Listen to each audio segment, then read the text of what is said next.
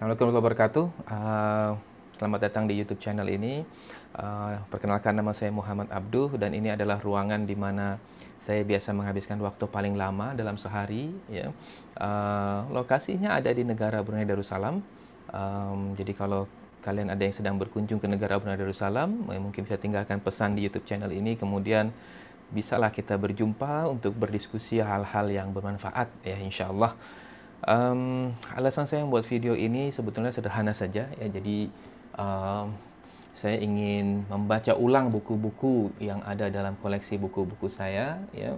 Kemudian uh, mungkin kalau nanti ke depan juga akan beli buku-buku baru ya dan semoga bisa bermanfaat ya untuk kita semua uh, khususnya buat kalian yang belum sempat membeli buku ya atau sudah terbeli tapi belum sempat terbaca, mungkin kita bisa baca sama-sama ya. Kemudian kita bisa diskusi sama-sama. Uh, buku yang pertama yang akan saya baca adalah tentang nih. Uh, jadi uh, tasawuf modern kayak karya Profesor uh, Dr. Buya Hamka ya, Haji Abdul Malik Karim Amrullah ya nama lengkapnya, kemudian disingkat menjadi Hamka judulnya Tasawuf Modern. Uh, bahagia itu dekat dengan kita dan ada di dalam diri kita. Yang ini terbitan terbaru sebetulnya ya. Karena buku aslinya ini ditulis tahun 1939 ya kata pengantarnya itu. Uh, tapi ini terbitan terbaru ya. Uh, terbitan tahun saya beli ini mungkin tahun lalu ya ini tahun 2018 ya betul.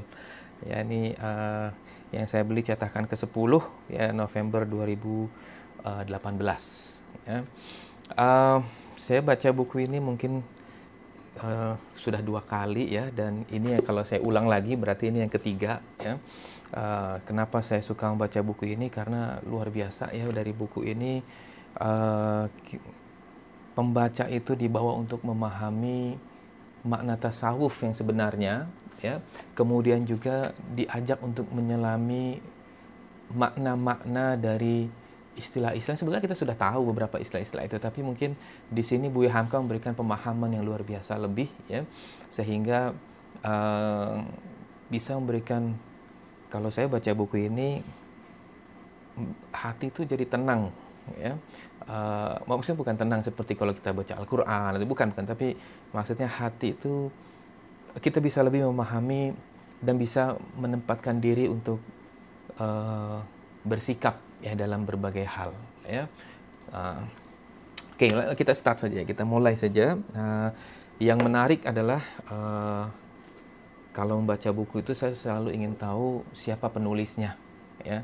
Jadi siapa penulisnya, bagaimana latar belakang penulisnya. Uh, jadi uh, kita lihat dulu ya di sini tentang Dr. Haji Abdul Malik Karim Amrullah atau biasa kita mengenal dengan Hamka. Ya. Um, kalau generasi-generasi sebelumnya pasti di Indonesia pasti mengenal Hamka. Bahkan beliau bukan hanya terkenal di Indonesia ya, tetapi di dunia secara umum ya karena nanti kita akan lihat ya beliau mendapatkan gelar doktor honoris causa dari Universitas Al Azhar di Mesir ya bukan sembarangan orang yang mendapatkan gelar doktor honoris causa ya apalagi dari uh, di antara universitas tertua di dunia ya yang menelurkan banyak sekali ulama, mufassir dan lain-lain, ya ahli tafsir dan lain-lain, ya. Jadi Buya Hamka dilahirkan di Sungai Batang Maninjau pada 17 Februari 1908, ya.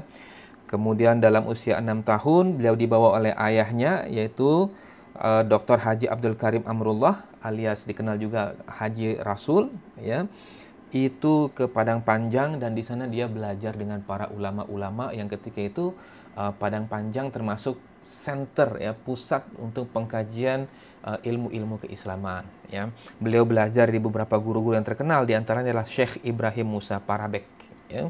Angku Mudo Abdul Hamid dan Zainuddin Labai ya.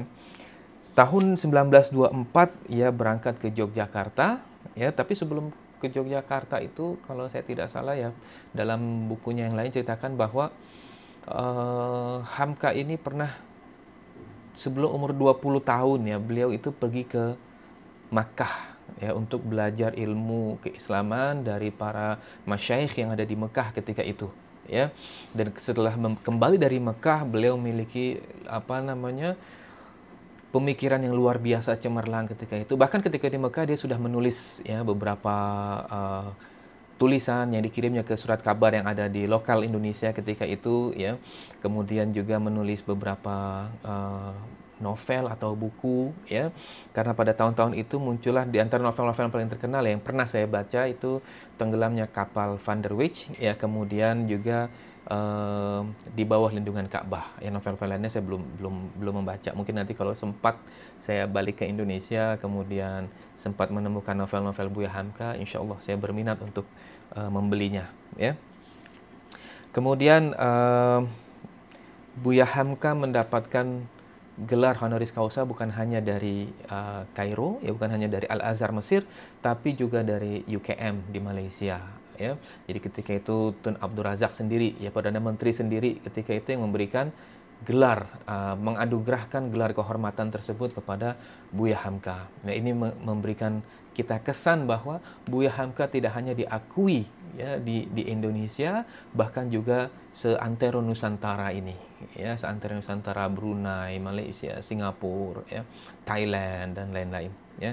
Bahkan kalau kita rujuk kali rujuk kembali bahwa uh, di, diberikannya Dr. Hanis Kausa oleh Al Azhar menyatakan bahwa sesungguhnya beliau diakui oleh dunia. Ya. Pada tahun 1975 ya beliau uh, kalau saya tidak salah ingat adalah ketua MUI yang pertama yang beliau diangkat ketika MUI itu pertama kali dibentuk beliaulah ketua MUI yang pertama ya dan memang uh, Indonesia sangat kehilangan ya dengan kepergian beliau ya uh, saya pribadi mungkin tidak sempat bertemu karena beliau wafat di tahun kelahiran saya. Jadi sama uh, ketika itu ya. Jadi saya lahir, nggak lama kemudian beliau wafat tahun kelahiran yang sama ya. Jadi sebenarnya secara pribadi tidak pernah tahu, tidak pernah ter, ter, ter apa terjumpa dan lain-lain tapi beliau berkomunikasi dengan saya melalui karya-karyanya ya di antaranya adalah ini ya tasawuf modern ya ini membuat uh, memberikan kepada saya banyak sekali uh, impact ya. Khususnya ketika bagaimana uh, menghadapi permasalahan-permasalahan dalam kehidupan ya. Tantangan-tantangan dalam kehidupan. Dan saya ingin uh, dengan melalui video ini YouTube channel ini uh, kalian semua juga mendapatkan uh, impact yang sama ya. Uh, mungkin Ustaz yang sudah pernah baca ya. Uh, tapi mungkin gak apa-apa lah kalau kita bahas juga bersama-sama ya Um, mari kita bahas dari uh, kata pengantar ya. Saya suka kalau untuk membaca buku ya selain mengetahui profil dari profil dari uh, penulisnya, saya juga suka baca kata pengantar karena biasanya kata pengantar itu uh, memberikan gambaran isi ya dari buku itu dari sudut pandang penulis. Jadi penulis itu maunya pembaca itu memahami apa dari bukunya ya. Nah, di sini penulis uh, memberikan gambaran uh, Hamka ya khususnya uh, kata pengantarnya ini seputar tentang tasawuf ya. Mari kita baca ya. Uh, makna tasawuf ya itu berasal dari beberapa kata. Ini nih possibility-nya ya tasawuf karena tidak ada um, definisi pasti tentang tasawuf itu ya.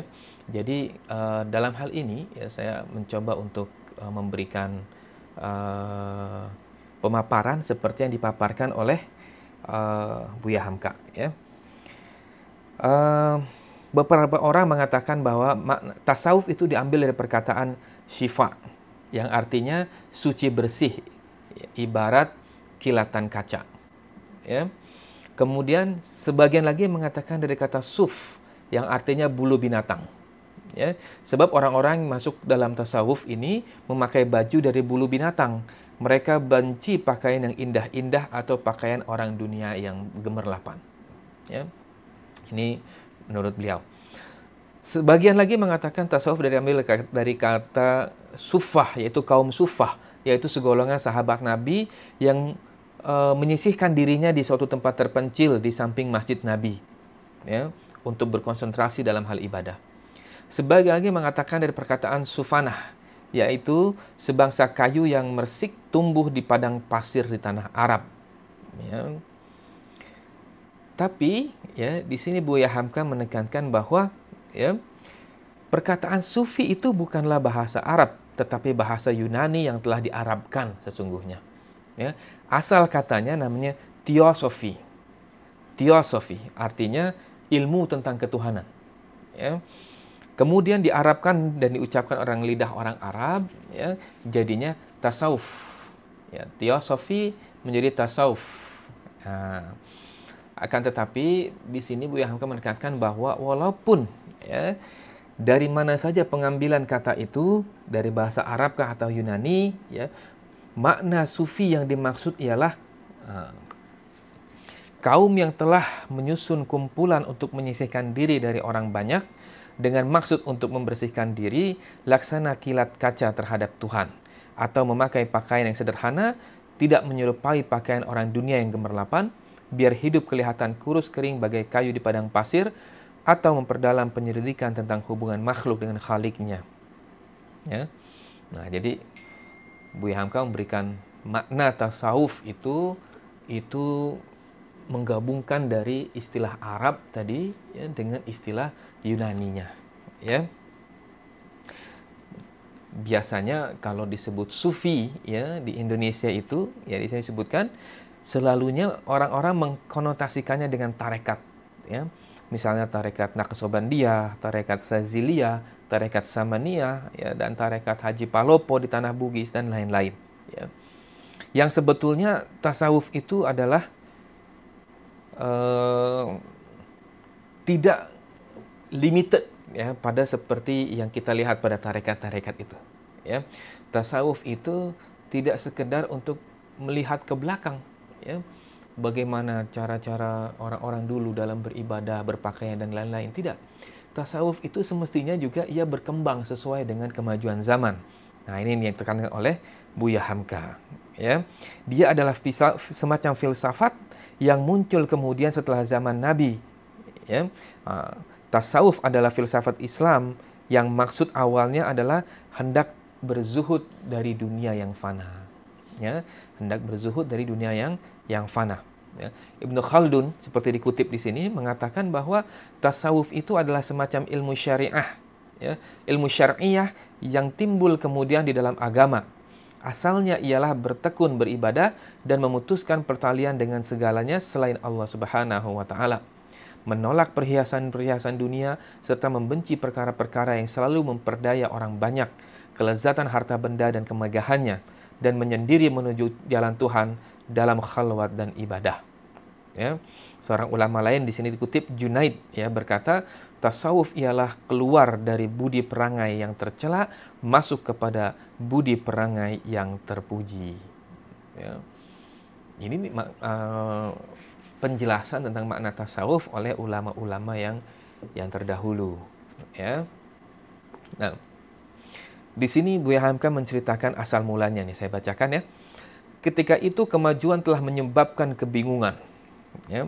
Jadi selama kurang lebih 700 sampai 900 abad Islam berkuasa ketika itu ya sangat maju peradaban ketika itu ya tentunya kita kalau membaca sejarah ya sebelum terjadinya uh, genocide ya pembantaian uh, umat-umat Islam ketika itu baik baik ketika di Baghdad ataupun ketika di Spanyol ya beliau menjelaskan bahwa kemajuan ketika itu ya yang begitu gemerlap telah menyebabkan bingung.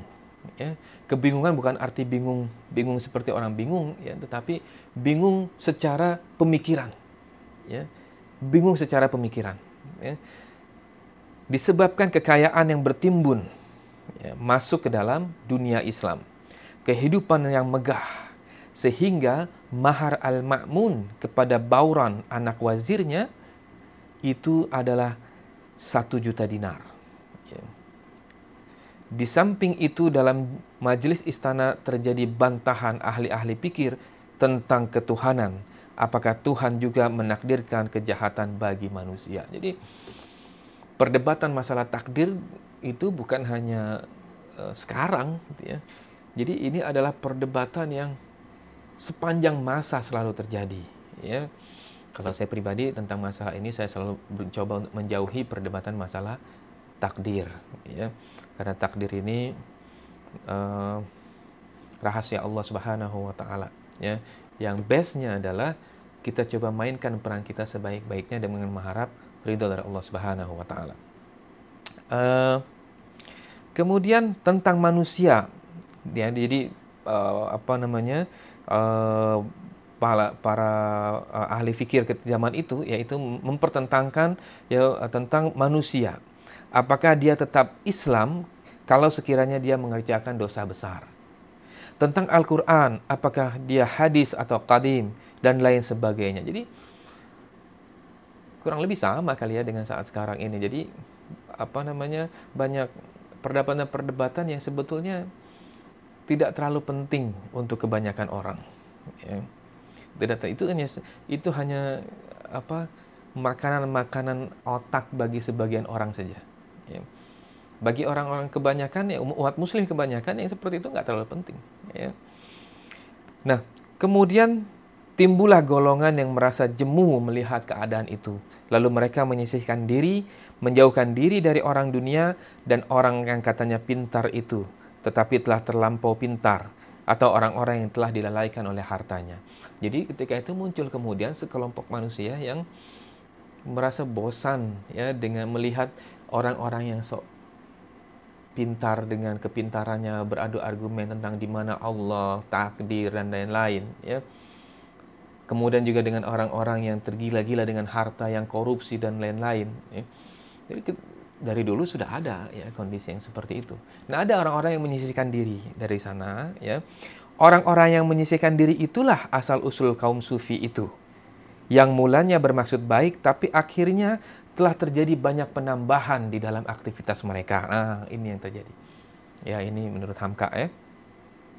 Maksud mereka hendak memerangi hawa nafsu dunia dan setan, tapi terkadang jalan yang mereka tempuh itu tidak sejalan dengan apa yang digariskan oleh agama Islam. Ini penjelasan tentang Hamka, ya. Eh, maaf, maaf, penjelasan Hamka tentang uh, sufi itu sendiri, ya. Bahkan terkadang mereka haramkan kepada diri sendiri sesuatu yang sesungguhnya telah dihalalkan oleh Allah Subhanahu wa taala. Nah, ini berhati-hati nih ya. Menghalalkan yang haram sama dengan hukumnya mengharamkan yang yang halal, ya. Nah, ini yang membuat mereka kemudian uh, apa uh, melenceng dari jalan yang uh, sesungguhnya mereka coba untuk lalui gitu ya. terkadang terkadang mereka haramkan kepada diri sendiri barang-barang yang telah dihalalkan oleh Allah Subhanahu wa taala, bahkan ada yang tidak mau lagi mencari rizki. Bahkan ada yang menyumpahi harta. Jadi kebencian yang sangat amat dalam kepada harta tapi ditunjukkannya secara ekspresif gitu ya kebencian yang amat sangat kepada harta ya membelakangi huru hara dunia dan membenci kerajaan ya dan pemerintah. Uh, karena kemudian setelah itu ya bala tentara Mongol masuk ke negeri Islam ya. Bala tentara Mongol masuk ke negeri Islam ketika itu di saat umat Islam lemah ya. Di saat mereka sibuk dengan perdebatan tentang takdir, perdebatan tentang apa di mana Allah, perdebatan tentang apakah manusia seorang muslim itu masih muslim atau tidak setelah melakukan dosa besar. Perdebatan tentang apakah Al-Qur'an itu kalamullah atau ia adalah makhluk Allah. Perdebatan-perdebatan tentang seperti itu yang membuat umat Islam menjadi menjadi lemah ya, di antara seribu satu persamaan mereka melihat satu perbedaan dan meruncingkan perbedaan itu. Ya. Sebagian menjadi budak harta, ya, yang lebih sayang kepada hartanya daripada agamanya. Eh, kita lihat ya, sekarang banyak ya. Setengahnya lagi menjadi budak fikih, berteg bertengkar, bertegang urat leher, meributkan apakah batal wudhu kalau sekiranya darah melekat kepada baju. Ya. Apakah kemudian jadi suka bertengkar untuk hal-hal yang sebetulnya ya, tidak terlalu penting bagi umat Islam secara keseluruhan. Ya, mungkin bagi ego, ya mungkin bagi uh, apa namanya tuh uh, supply makanan untuk otak mereka, ya mungkin mereka akan merasa puas. Ya, sekiranya itu dilakukan di ruangan tertutup, ya, atau mungkin bukan maksudnya di ruangan tertutup, tapi mungkin uh, cukup selesai dengan mengatakan bahwa ada perbedaan di antara mereka ya dalam hal ini dalam perbedaan pandangan fikih. Tidak perlu kemudian meruncing-runcingkan ya apalagi sampai mentakfirkan ya. Nah ini di sini uh, Hamka mengkritik nih ya di sini. Nah itulah yang kemudian menjadi penyebab ya. Jadi ternyata kaum tasawuf pun berkontribusi kaum sufi pun berkontribusi terhadap penyebab kehancuran Islam ketika itu ya. Kenapa? Ya karena itu tadi, ya yang sudah jelaskan tadi, ya. Sesungguhnya, ini menurut Hamka, ya, di zaman Nabi Muhammad SAW hidup, semua orang itu sufi. Semua orang itu sufi, ya, yaitu sufi sepanjang pengertian dari Syekh Junai tadi, ya, yaitu tadi sini saya kembalikan ya keluar dari budi perangai yang tercela masuk kepada budi perangai yang terpuji. Ya. Minal zulumatil jahiliyah zulumatin jahiliyah ila nuril Islam. Ya.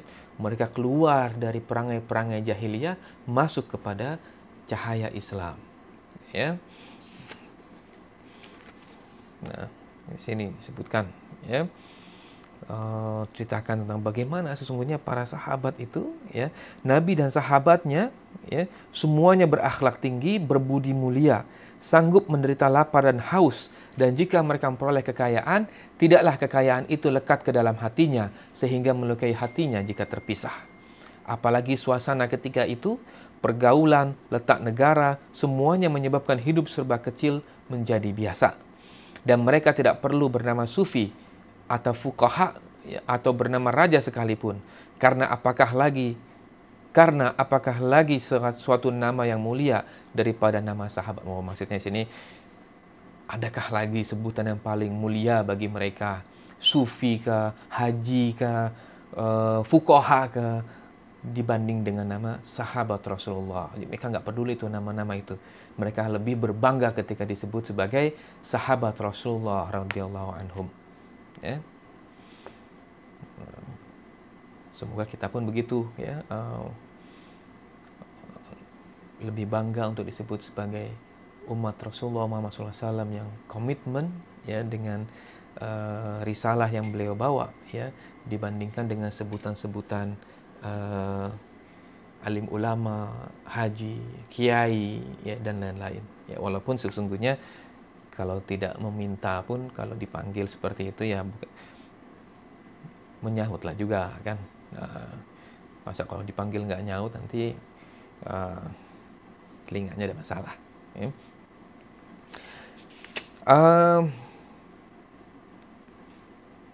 ini ada uh, masih dalam kata pengantar ya uh, Imam Nawawi mengutip perkataan Imam Syafi'i ya terha terhadap komentar beliau di hadis ini.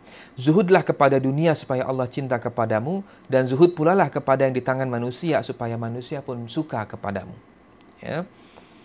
Ah, sayangnya di sini Bu Hamka tidak meletakkan uh, rawinya ya. Jadi menggunakan uh, ke, huruf italik saja untuk menjelaskan itu hadis ya. Kemudian Imam Nawawi mengutip perkataan Imam Syafi'i ya terhadap komentar hadis tersebut ya komentar uh, perkataan Imam Syafi'i seperti ini. Menuntut berlebih harta benda walaupun pada yang halal adalah siksa yang diberikan Allah kepada hati orang-orang mukmin. Luar biasa. Ya, luar biasa. Menuntut berlebih-lebihan tentang harta benda walaupun pada yang halal ya, adalah siksa yang diberikan Allah kepada hati orang-orang mukmin. Ya. Jadi di sini di sini underline-nya bukan pada yang halal ya karena kalau mengharamkan yang halal itu nggak betul juga, tapi kepada berlebih-lebihan. Ya. Menuntut berlebih-lebihan kepada harta benda meskipun ia halal, ya, meskipun ia halal, itu adalah siksa Allah yang diberikan kepada kaum mukminin siksa. Maksudnya bukan siksa. Mungkin mungkin maksudnya siksa kepada hati ya. hati menjadi resah gelisah ya gundah gulana. Nggak nyaman tidur ya. Pikiran pun nggak tenang ya. Kalau yang sudah menikah balik ke rumah istrinya diomel-omelin ya. Atau kalau yang istri suaminya diomelin anak-anaknya diomelin semua ya. Membuat itu resah ya. Uh, ya nah di sini ya oh, oh ya yeah, di sini sorry maaf ini ada Jadi saya ter, ter uh, oke okay nih. Ah, ini ada komentar uh, Rashid Ridho ya, salah seorang mujaddid murid dari Muhammad Abdu, berarti bukan Muhammad Abdu ini, Muhammad Abdu seorang uh, mujaddid dari Al Azhar ya dari Mesir ya. Beliau mengomentari perkataan itu, perkataan Imam Syafi'i yang dikutip oleh Imam Nawawi tadi ya. Beliau mengomentari uh, di sini ya meminta tambahan harta yang halal itu tidaklah haram. Ya, karena dia tidak haram, maka dia bukanlah siksaan dari Allah Subhanahu wa taala. Itu logikanya Rashid Ridho, ya. Karena kalau sekiranya meminta tambah yang halal itu menjadi haram dan siksalah pula, ya, mengapa pula ia dihalalkan? Ya, nah ini, ini perkataan Rashid Ridho dikutip oleh uh, Buya Hamka di sini dan nampaknya Buya Hamka uh, cenderung untuk uh, mengikuti Rashid Ridho ya karena penjelasan berikutnya di sini beliau menuliskan ya berlebih-lebihan memasukkan rasa benci terhadap harta kekayaan dunia adalah salah satu sebab kelemahan kaum muslimin dan salah satu sebab mereka dikalahkan oleh musuh-musuhnya. Ini statement ya yang ada di saya saya uh, underline ya warna biru sini statement dari beliau ya ya. Kesenangan yang menyebabkan sombong atau lalai dari melakukan kewajiban atau menyebabkan suka ya kepada yang haram, nah itu baru yang salah. Ya. Jadi nampaknya di sini Buya Hamka memberikan uh, pemahaman bahwa tasawuf itu tidak ekstrim, ya, tidak boleh ekstrim, ya maksudnya untuk uh, sampai membenci dunia, ya, tidak. Jadi biasa-biasa saja. Yang penting adalah di paragraf terakhir nih ya. Saya bacakan ya. Kita tegakkan kembali maksud semula dari tasawuf yaitu membersihkan jiwa, mendidik dan mempertinggi derajat budi. Ya. Jadi nampaknya buku tasawuf modern ini ya Buya Hamka menulisnya dengan niatan untuk memberikan pemahaman baru tentang makna sufi dan tasawuf bahwa mungkin yang selama ini dilihat oleh masyarakat kita ya itu sesuatu yang uh, berlebih-lebihan dalam arti begini dalam arti misalnya terlalu berlebih-lebihan dalam membenci dunia ya.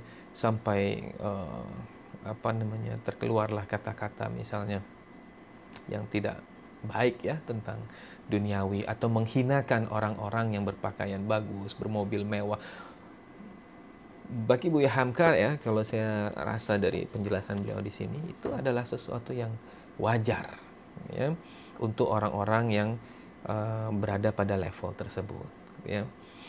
Nah, uh, itu sekedar gambaran untuk uh, kata pengantar ya dari buku ini ya. Uh, kita ini ada ada ada ada uh, 12 bab ya 12 bab dan saya inginnya kita membahas nih sebetulnya uh, perlahan-perlahan saja. Ya kalau 12 bab mungkin saya membayangkan uh, ada 12 uh, bagian ya uh, video yang akan saya upload di channel ini yang akan mengungkap tentang tasawuf modern ini ya. Dan mudah-mudahan uh, dari YouTube channel ini ya uh, kalian bisa uh, subscribe tentunya ya kemudian uh, berkomentar dan mungkin uh, boleh download kemudian bisa didengarkan sambil berjalan ya. Uh, karena saya akan mencoba untuk membacanya uh, perlahan dengan perlahan dan mudah-mudahan meskipun uh, kalian tidak memiliki bukunya ya tapi uh, mudah-mudahan kalian dapat ilmunya ya. Uh, dalam hal ini mungkin uh, kita bisa berdiskusi lah tentang apa yang disampaikan oleh Buya Hamka. Oke, okay? so uh, jangan lupa uh, subscribe di channel ini ya, dan kita akan jumpa lagi di video berikutnya di bagian dua dari buku Tasawuf Modern uh, dan uh, ya sampai jumpa. Assalamualaikum warahmatullahi wabarakatuh.